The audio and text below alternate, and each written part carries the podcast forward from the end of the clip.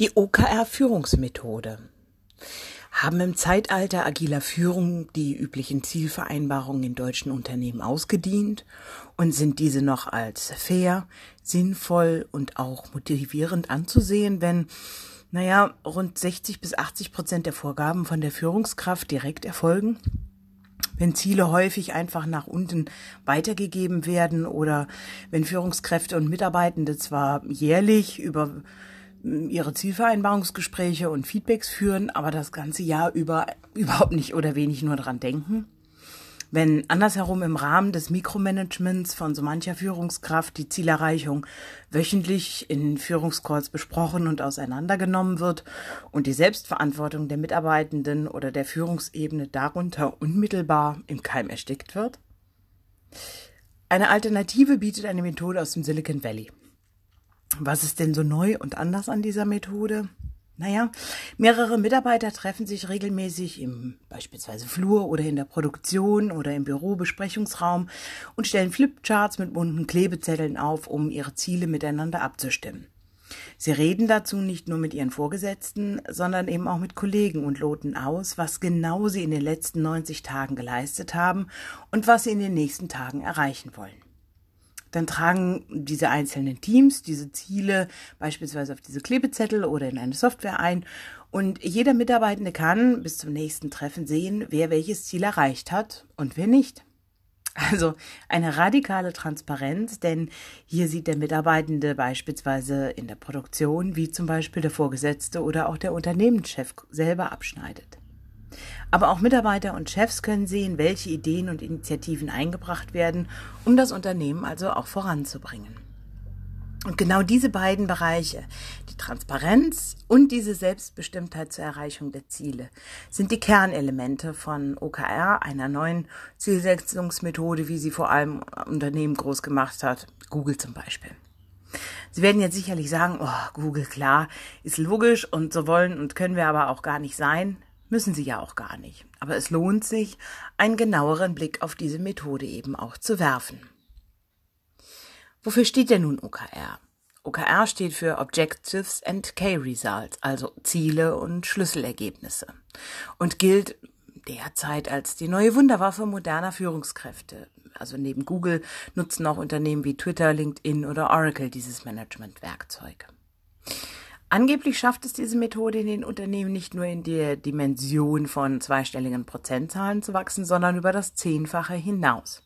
Sind wir also mal gespannt auf die Inhalte, denn eben auch dieses Prinzip oder das Prinzip schwappt seit einiger Zeit nach Deutschland durch und Start-up-Unternehmen, wie sie damals waren, Zalando, Trivago oder MyMüsli, ähm, arbeiten oftmals eben auch nach diesem Prinzip.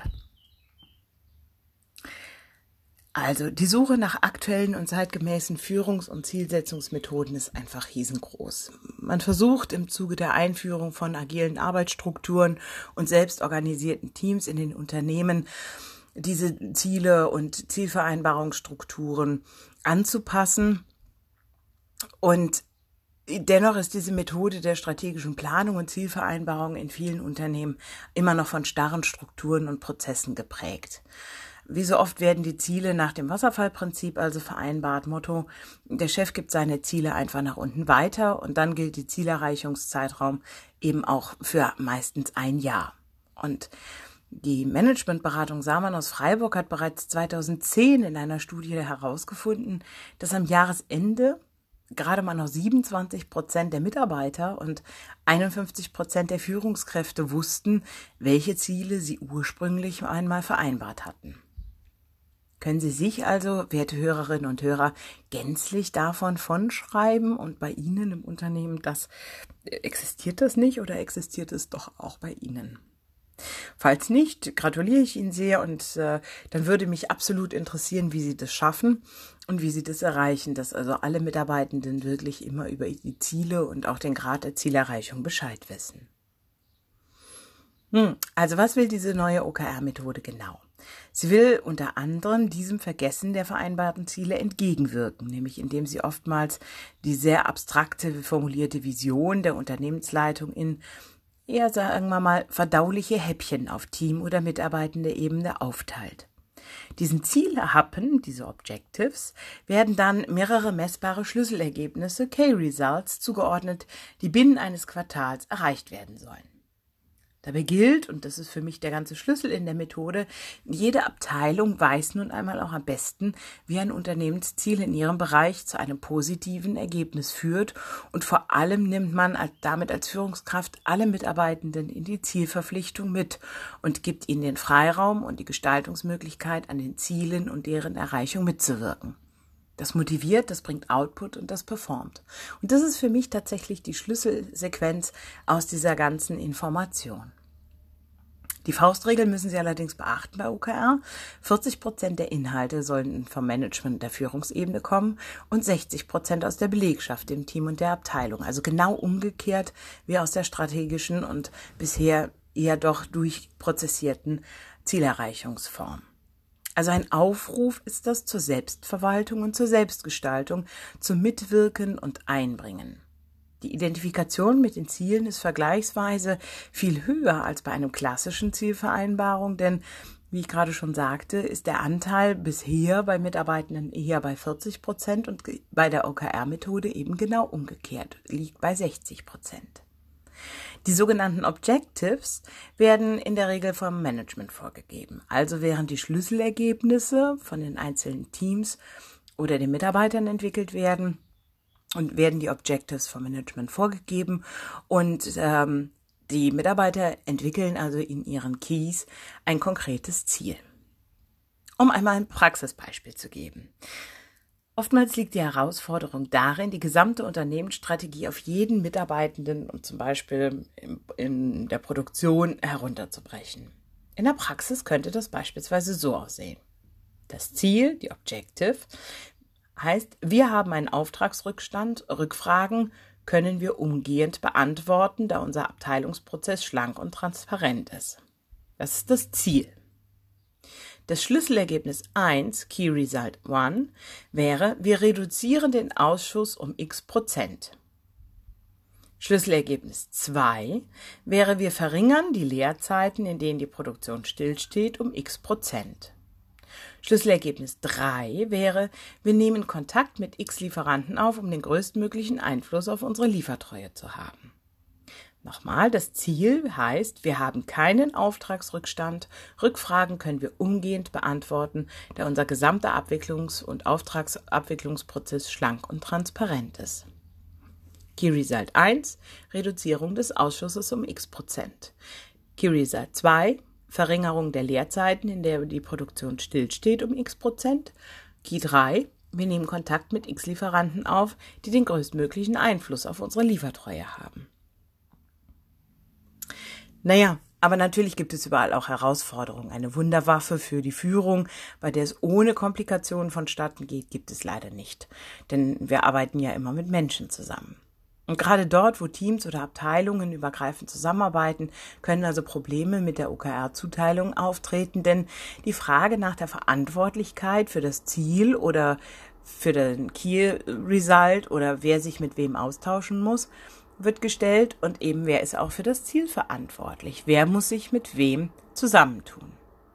Hier können beispielsweise Teamziele statt Individualziele eine Lösung sein, jedoch ohne die funktionierende Kommunikation klappt dies leider auch nicht.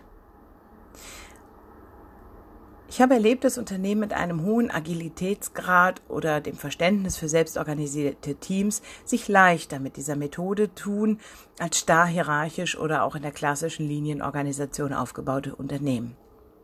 Denn das Besondere an OKR ist auch der hohe Grad an Basisdemokratie, der in den Teams und Unternehmen herrscht. So definieren die Teams in der Regel nicht nur die und die Schlüsselergebnisse zu 100 Prozent selbst, sondern überprüfen eben diese auch. Und daher kann OKR in der Reihenform auch als eine komplette Bottom-up-Methode umgesetzt oder auch verstanden werden. Dies bedarf dann allerdings einer entsprechenden Fähigkeit aller Mitarbeitenden inklusive Management in der Führung und auch eben im Umgang damit. Was macht sie nun so anders, diese Methode? Also die Formulierung der Ziele, Objectives und Keys werden 40 zu 60 aufgeteilt. Die Zeiträume zur Ergebniserreichung sind definitiv sehr viel kürzer vereinbart als Jahresziele. Man setzt sehr stark auf Kooperation statt auf den Einzelboni. Es bietet eine absolute Transparenz und die hundertprozentige Zielerreichung ist gar nicht immer mal so wirklich wichtig und angestrebt. Es bleibt immer ambitioniert, immer realistisch, aber es ist eben nicht so, dass man sagt, es muss 100 Prozent erreicht werden oder, ähm, sondern die Key-Qualifikation oder die Key-Results gibt es viel mehr aus den Teams, die vielleicht nicht immer den 100 Prozent einer Unternehmensleitung entsprechen, aber definitiv zum Erfolg führen. Was ich auch erlebt habe, ist, und davon möchte ich Sie gerne bewahren, dass OKR nicht mit einem Gießkannenprinzip über alle Unternehmen hinweg umgesetzt werden kann. Die Individualität eines jeden Unternehmens ist dabei ebenso zu berücksichtigen wie auch entscheidend. Und äh, das Management und die Bedürfnisse zur Etablierung einer solchen Managementmethode sind einfach wichtige Faktoren bei der Integration einer solchen Form der Zielvereinbarung. Und welche Einsatzmöglichkeiten gibt es noch? Sie können die OKR-Methode beispielsweise gut einsetzen, um sich auf neue Themen, Produkte, Märkte oder Branchen zu fokussieren. Denn mit dieser Methode kann sehr schnell auf die sich ändernde und verändernde Rahmenbedingungen eben reagiert werden. Also auch wieder agil und stetig in der Veränderung inbegriffen. Wichtig ist jedoch immer, dass Sie beim Einsatz neuer Methoden und Instrumente die Mitarbeitenden des Unternehmens mitnehmen. Es nützt ihnen nämlich nichts, eine Methode zu überzustülpen und dann darauf zu hoffen, dass alles besser wird. Hier ist die Führungskompetenz von Ihnen im Management und allen Führungsebenen gefordert. Eine Veränderung der Zielvereinbarung ist auch immer mit einem Blick auf die monetäre Seite verbunden. Diese greift nämlich dann unmittelbar beim Mitarbeitenden ein und fördert oder im schlimmsten Fall bremst genau das, nämlich eine sinnvolle, zeitgemäße, messbare und faire Zielvereinbarung zwischen Management und Mitarbeitenden. Ich wünsche Ihnen viel Erfolg. Bis zur nächsten Podcast-Folge.